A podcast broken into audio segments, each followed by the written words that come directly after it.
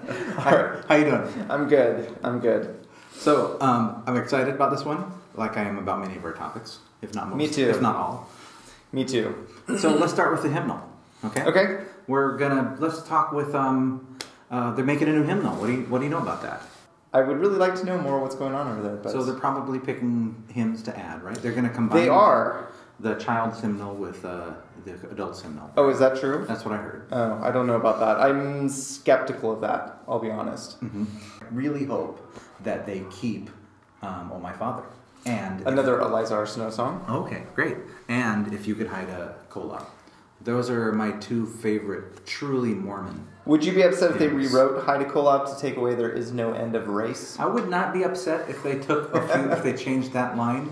I mean, I recognize where that line came from. Historically, the line makes more sense than it makes today. Yeah, th- it is a bit awkward to sing that particular line nowadays. Um, but the rest of the song I've always loved, right? I just really think it's really interesting and it's fun to think about. Um, but Oh My Father is one of my favorite songs of all time.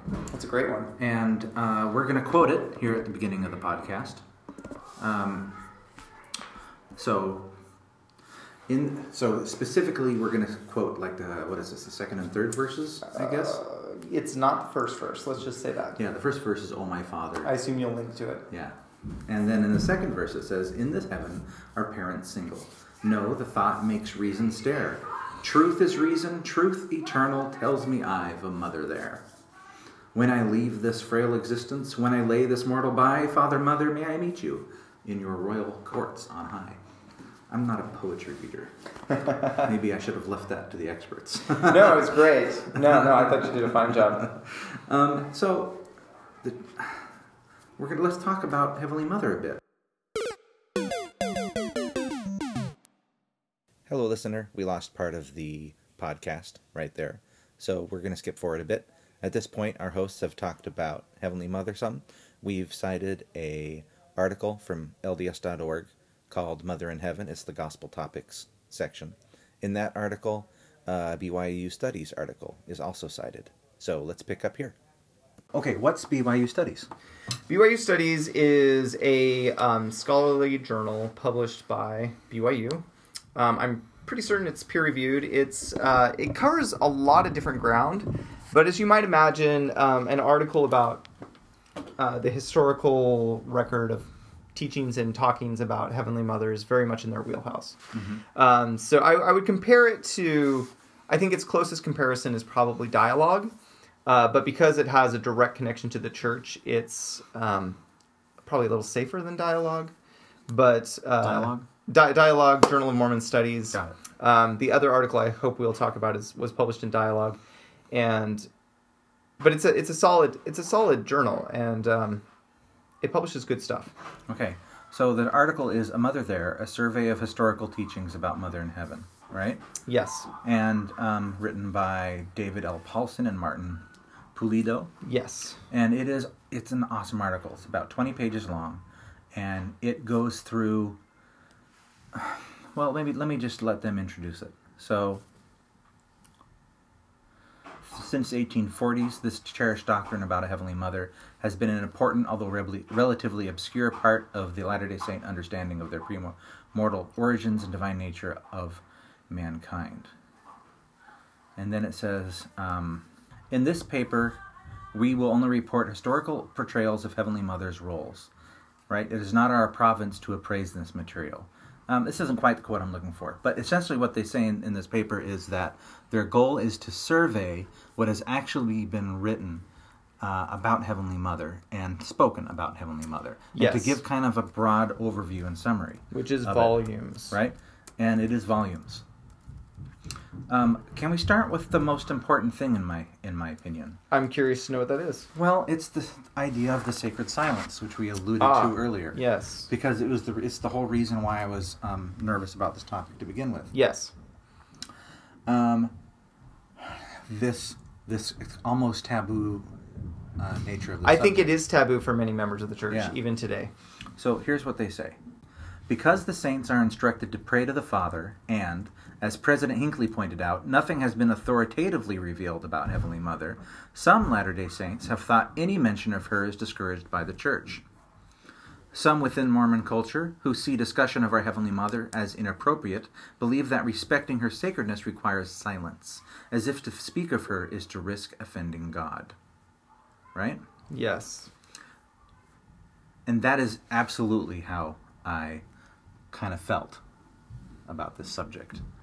Right? And there's an account, they give several accounts of, of people being told that we must never ever talk about her. Accounts like these have resulted in perceptions among the LDS community the Heavenly Father, the Heavenly Mother deserves or requires a sacred censorship.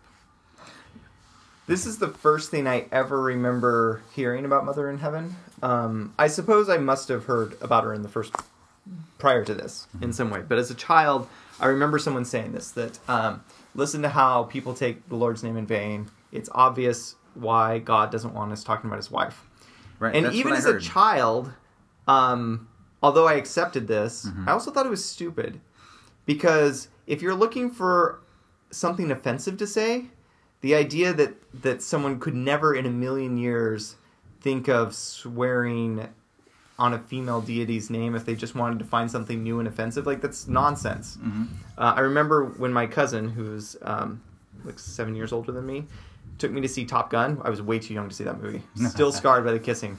Um, there were so many tongues in that movie. Um, but I, it's the first time I ever heard Jesus Christ use as a swear word.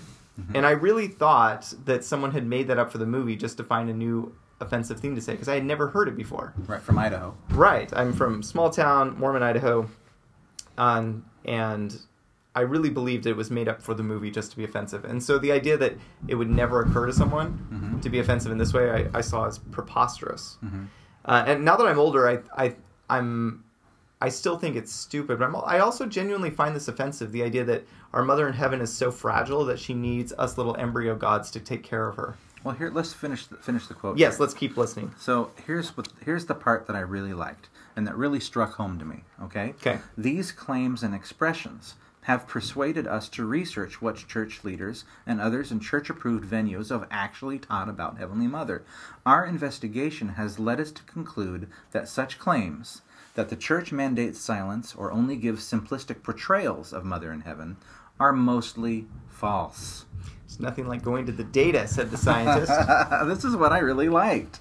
They go on to say that there are historical portrayals of Heavenly Mother as a procreator and parent, as a divine person, as a co creator of worlds, as co framer of the plan of salvation with the Father, and as a concerned and loving parent involved in our mortal, mortal probation. Um, and this was astounding to me. Like, it mm-hmm. really was. Look, I've been in Yes. the church a long time, and this is an attitude that I have carried with me my entire life. That Heavenly Mother is awesome, but let's keep it to ourselves. Yeah. and let's not bring it up. But that's just false. Yes, and I, I am speaking with a lot of bravado now, Mm-hmm. but I came from the same place. I, I don't know exactly when this changed. The other article I want to talk about um, was published about 10 years ago, and by that point, and that article pushed me out of my comfort zone, but at that point I was already past, like, okay, it's not a secret, we, sh- we don't need to keep it so quiet, but I hadn't figured out what the right way to talk about Heavenly Mother was. And um, and what I've come I've come to the conclusion that like any other doctrine that we find meaningful, there's nothing wrong with proclaiming it from the rooftops. Really, I never really thought that there was anything wrong with it. no, no, no. I'm I'm not. I'm, that's not what. I, it's not what I'm trying to say. Mm-hmm. It's just there's something wrong with talking about it. And people should understand that this subject, the um, that words are hard, and it's, we're, I don't know how we're going to communicate our we will get it wrong and we will offend people and Yeah. and i really we talked about this in the past in a past episode but um, i do believe that there's something valuable in being offended Mm-hmm. i think when we're offended it's an opportunity to consider whether the way we're feeling is is correct Mhm. and sometimes it is. Mhm. sometimes it is possible to cross a line where it is really wrong and sometimes like well maybe why why am i offended by this maybe this is something that you know for instance talking about heavenly mother i've come to the conclusion we should talk about her and i think it's borderline sinful that we don't talk about her more um, that said i know not everyone's in the same place i'm standing and i I hope that I won't be offended if somebody else is offended by my lack of feeling offended. that was convoluted, but I'll, I'll grant Yes. it to you. so, so are you familiar with the um, television show Adam Ruins Everything? Have you heard of this before? I've heard of it before. Yes, I've Yeah. never seen it. Is it still? I thought it was a YouTube channel. It was a YouTube channel originally, and then turned Okay. into a television show. And when we first started this podcast, one of the tweets that we got originally was a question asking if we were going to do an Adam Ruins Everything style podcast. Ah, Okay. how so- interesting. So in I know just enough about the show to be really intrigued by that reading of the show. Yeah. So Go ahead. They in the show they debunk factoids. You know, like uh, jaywalking is a great example, Uh-huh. right? Jay, you know, we tell people, "Oh, that guy's jaywalking. What is he doing?" Well, it turns Mhm. out jay jaywalking was like came there was a is, is a made up term from the 20s when car manufacturers were trying to get people to be afraid of the streets Uh, that- so that they could open them up in the cities. And I the wish I is- were more surprised by that. and the, ter- the term is actually a horrible racial slur of some kind. Oh. And they just adopted it saying, that guy's a J. Which if I had said that like, I- 80 years ago, apparently I'd be in a lot of trouble. R- well, you would be in a lot of trouble now, probably more trouble, but very few people would know what you're saying. I think there there are people who collect racial slurs, and I happen to have heard that one before. Okay, well, I Yeah, apologize. It's legit. Yeah. I apologize. I don't know what it means, and maybe I don't want to know. Yeah, you're. Yeah, ju- there's no reason to know. But Blue the- jays my- are wonderful and intelligent birds. The point is that there are these things that we believe that are true, and that we've accepted as true, Yes. right? That the streets are the per- are the domain of cars instead of the domain of people. Right. and that we should not talk about Heavenly Mother that are just not true. This is the I, and my response to this tweet that we're going to be an Adam ruins everything style podcast about the church is that's not that's not what we're going for. We're, we actually want to celebrate the things that are true about the church. But in this particular case, Yes. I actually feel like this is a debunking. I, Like I agree with that. Yeah. this whole notion of sacred silence, throw it out. Yeah, it's bad. And if we are ruining your bad opinion, then I'm okay with that. I think I think there's so much joy to be found in this doctrine. Why wouldn't we drink deeply? hmm This is exactly yes, yes. That's a very good way to put it. We, um, it's one of the most in- awesome portrayals of reality. Uh, we have a female god. It just is so satisfying. Um, of course we do. Right. so what do we? What? do- So what do we do with that information? Well, Well, actually, before we go there, Yes. let's talk about the other side of the coin. The people that, as you were as you were mentioning, that do feel like maybe we should, maybe that we're- that we're wrong. Yeah, I'm fine being wrong. Like I've accepted that I will be wrong about many things, and I hope that I'm a good enough person to recognize when I'm wrong and to change. I'm trying to segue into that other article that you. Right, and uh, good. Thank you for that. Um, Why do we? Are we wrong about wanting to be more open about Heavenly Mother, or is it better to worship in silence? Oh, right. So I think that, as I was saying, I'm fine being wrong with things. I'm Mhm. open being wrong with things. But I think it's important to have a bias when making a mistake, to make a mistake that is kind rather than a mistake that hurts people. And um, speaking of poetry, as we were, Eliza R. Snow's poem, which wasn't even the first one, by the way, not the first poem that mentions Heavenly Mother, written by a Latter day Saint poet. Uh, but if we look at the poetry of Heavenly Mother and um, Pitch, book I published, Dove Song, published by Peculiar Pages, my little imprint, is getting a special award from the Association for Mormon Letters later this month. We'll talk more about that at the end of the podcast. But Yeah. um, and it covers Heavenly Mother poetry from pre Eliza R. Snow to a couple years ago. And one thing you'll notice, there's this really interesting trend where people are excited about the doctrine, and then it almost completely disappears. People don't talk about her for Mhm. 40, 50 years. And then people start talking about her in the late 60s and 70s. And those first poems, when people start writing about her again, are really painful poems. They're poems about living in a motherless house and how hard that is. Hmm. And by the time you get to the more modern poems, there are a few angry people left, but there's a lot of celebration is back again. And what did that silence do to people? It left them without a mother. Mhm. And it's really hard for me to imagine a Latter day Saint version of Christianity where taking away someone's mother, no matter how well intentioned you are, is the right thing to do. And you think the cause was again this wanting to be um, just more mainstream Christian. I really believe that a lot of the things that are um, that have changed in the last hundred years in our faith Mm-hmm. um, that aren't doctrinal, non-doctrinal changes, cultural changes. I think a lot of them were trying to fit in, and that's why I think it's so great the church is international Well, and now. Is yeah, I was maybe going we to, can look past that. and of course, you can take one step further back. Why did we want to do this? Well, we had reasons, right? They were trying to kill us. Yeah. I I am empathetic to the people who felt like they wanted to fit in. Like I get it. Mm-hmm. Um, but you know, We had an extermination order. right? You can't just you know wink at that and chuckle.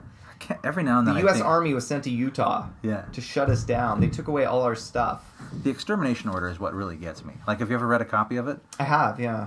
It's terrifying. Yeah, you are like rough. whatever the word is. You are hereby authorized to kill Mormons on site, right? Governor, governor of, of um, Governor Go- Governor Boggs. But I do think I do think the question's an important one. The this question of like, okay, we shut her out, and now we're trying to open our hearts and let her back in. hmm How do we do that? hmm And one answer is poetry. I, I you only have to look at the Old Testament to see that poetry is where a lot of exploration of religious idea happens. I think the wisdom books are excellent at this. Um, in fact, we should talk more about the wisdom books in a minute because because of Lady, Lady Wisdom and Proverbs, Mm. who may well be an erased mother in heaven. But uh, Deuteronomy, we'll get there in a second.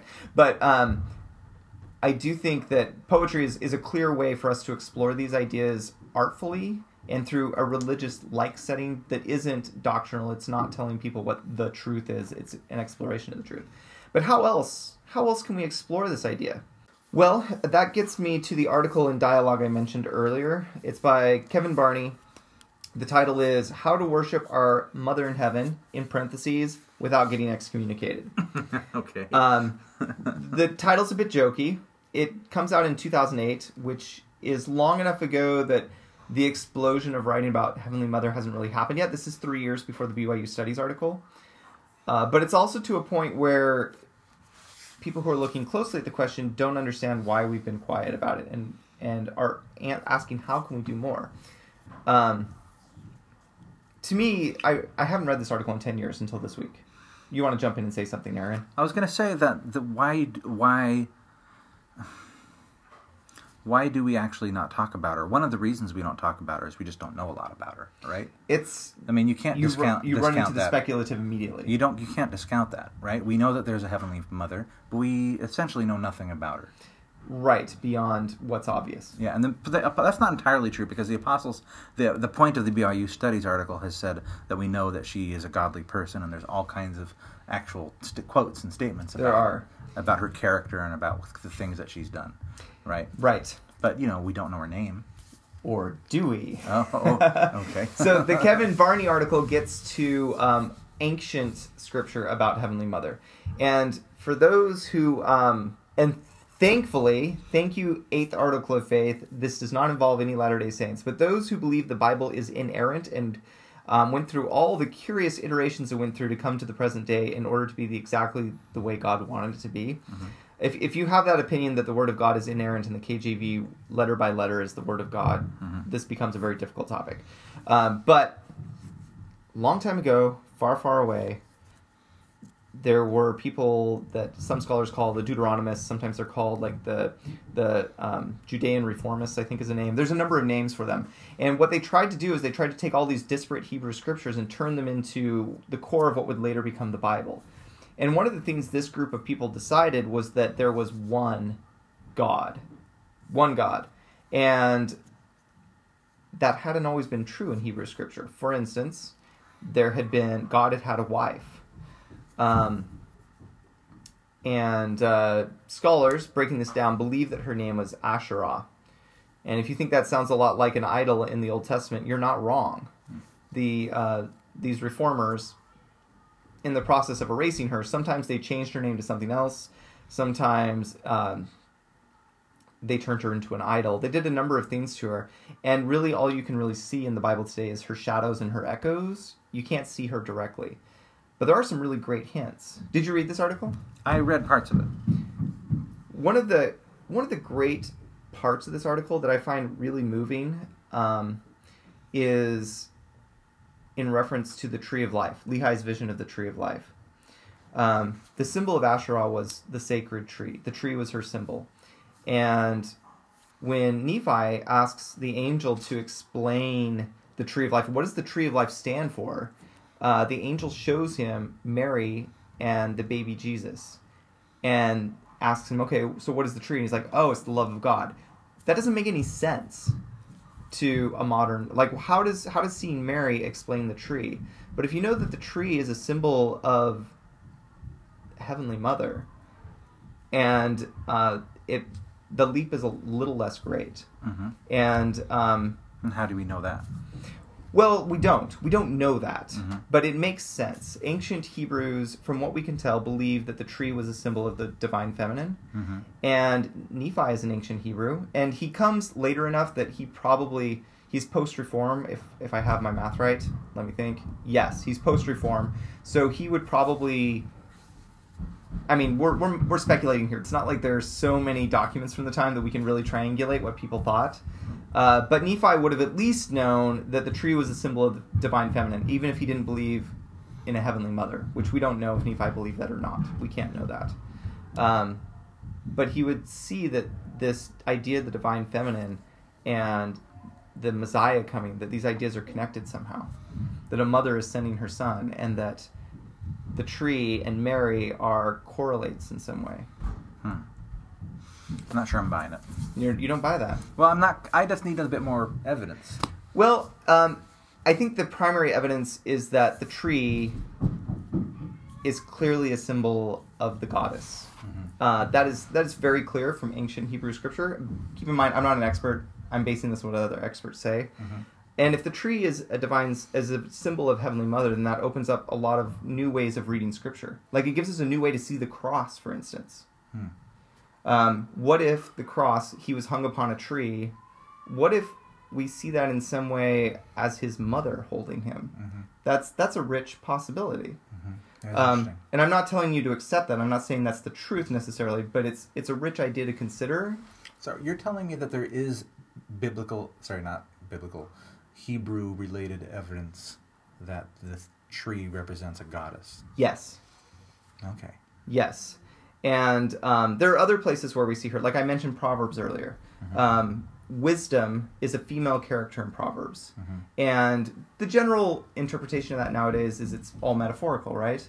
But wisdom was there at the creation of the earth.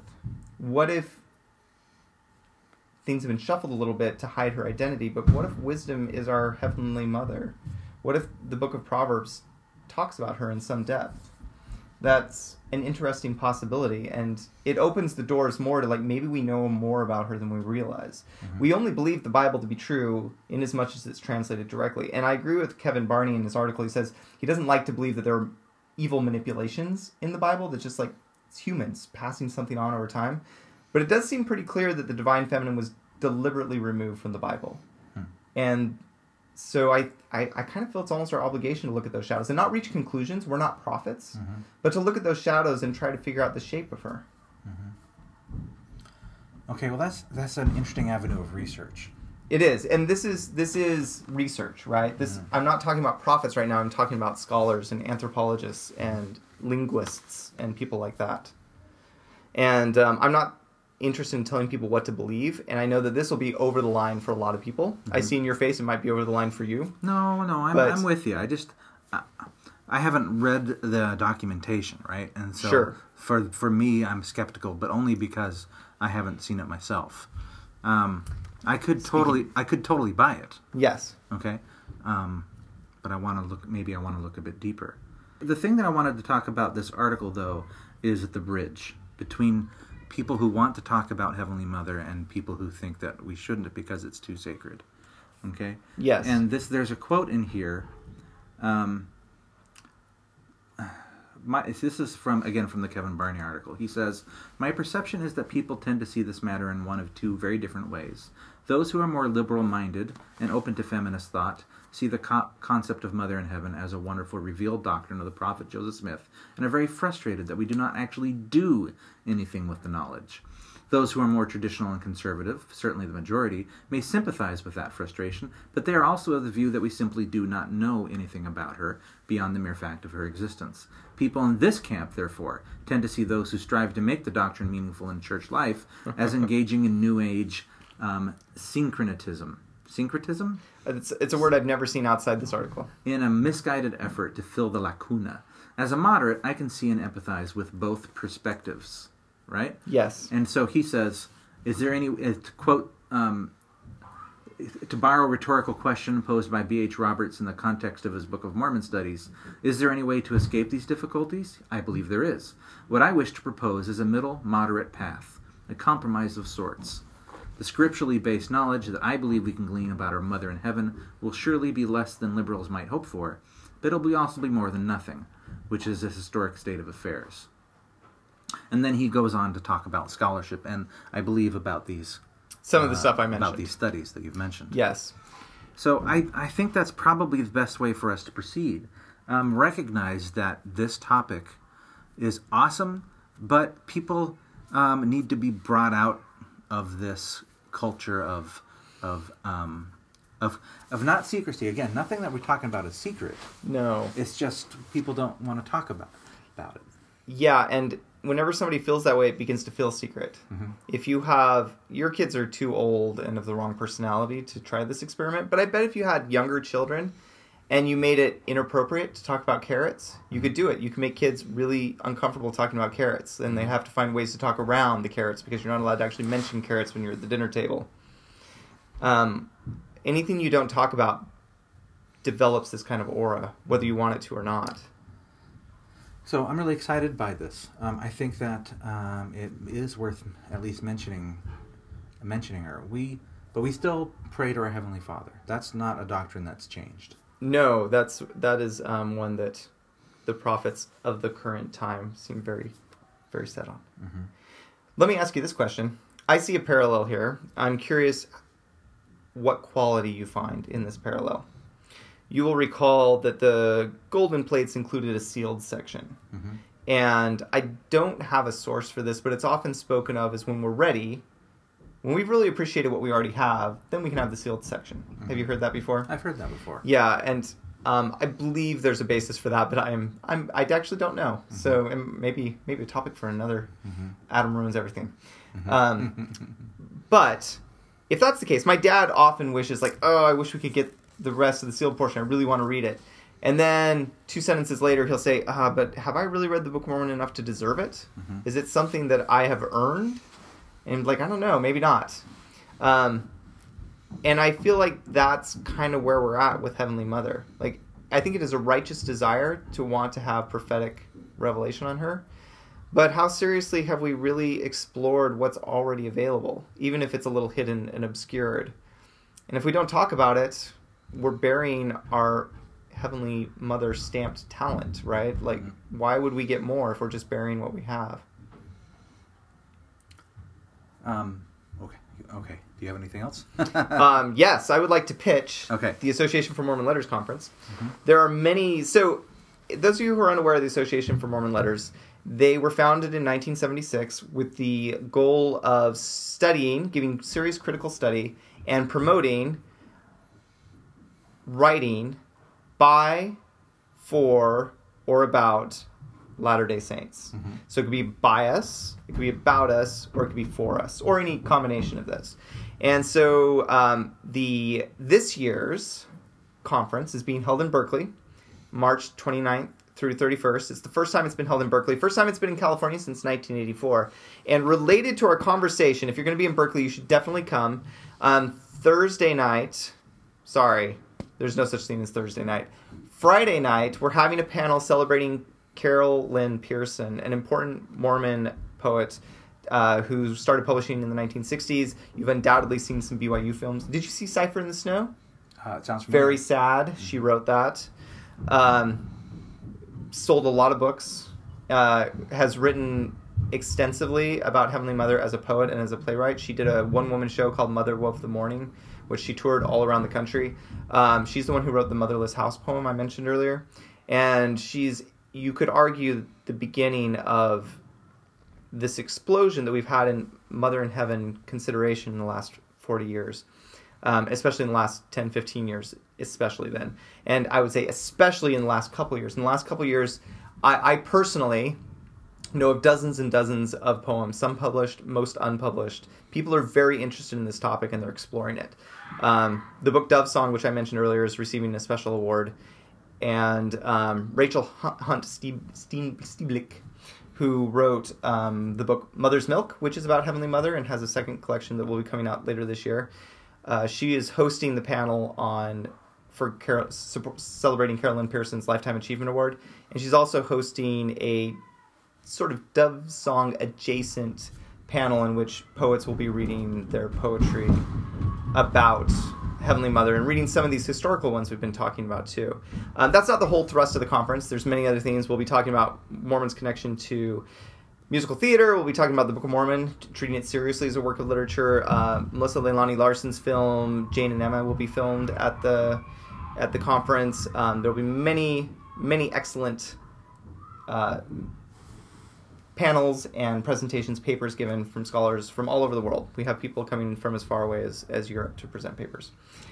And um, on Thursday, Friday, Saturday. This Friday, Saturday, and then Sunday night we're doing a joint session with Bay Area Mormon Studies Council, uh, and that's when Jane and Emma will be shown, and Melissa will be giving a uh, a uh, Q and A afterwards. So we're gonna have a link to the schedule. We will have a link to the schedule in the notes. And I highly encourage everybody to at least check out the program because it's awesome. Even if you can't come, at least look so you feel bad about not coming. Is there a particular poem that you want to want to link or even maybe share? That is a fine question.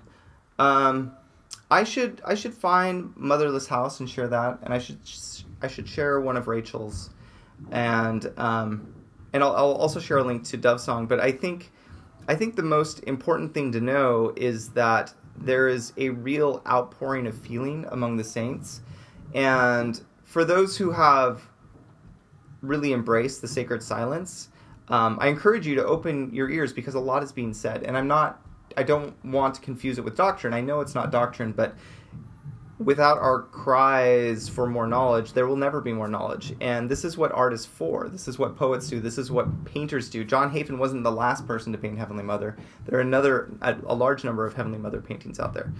Um, we can explore as Latter Day Saints this question without crossing lines, without blaspheming, without um, being unkind to our heavenly parents. Uh, I don't doubt for a moment that our Heavenly Mother reaches out to us and we are right to reach out to her. Otherwise, I mean, the thought makes reason stare.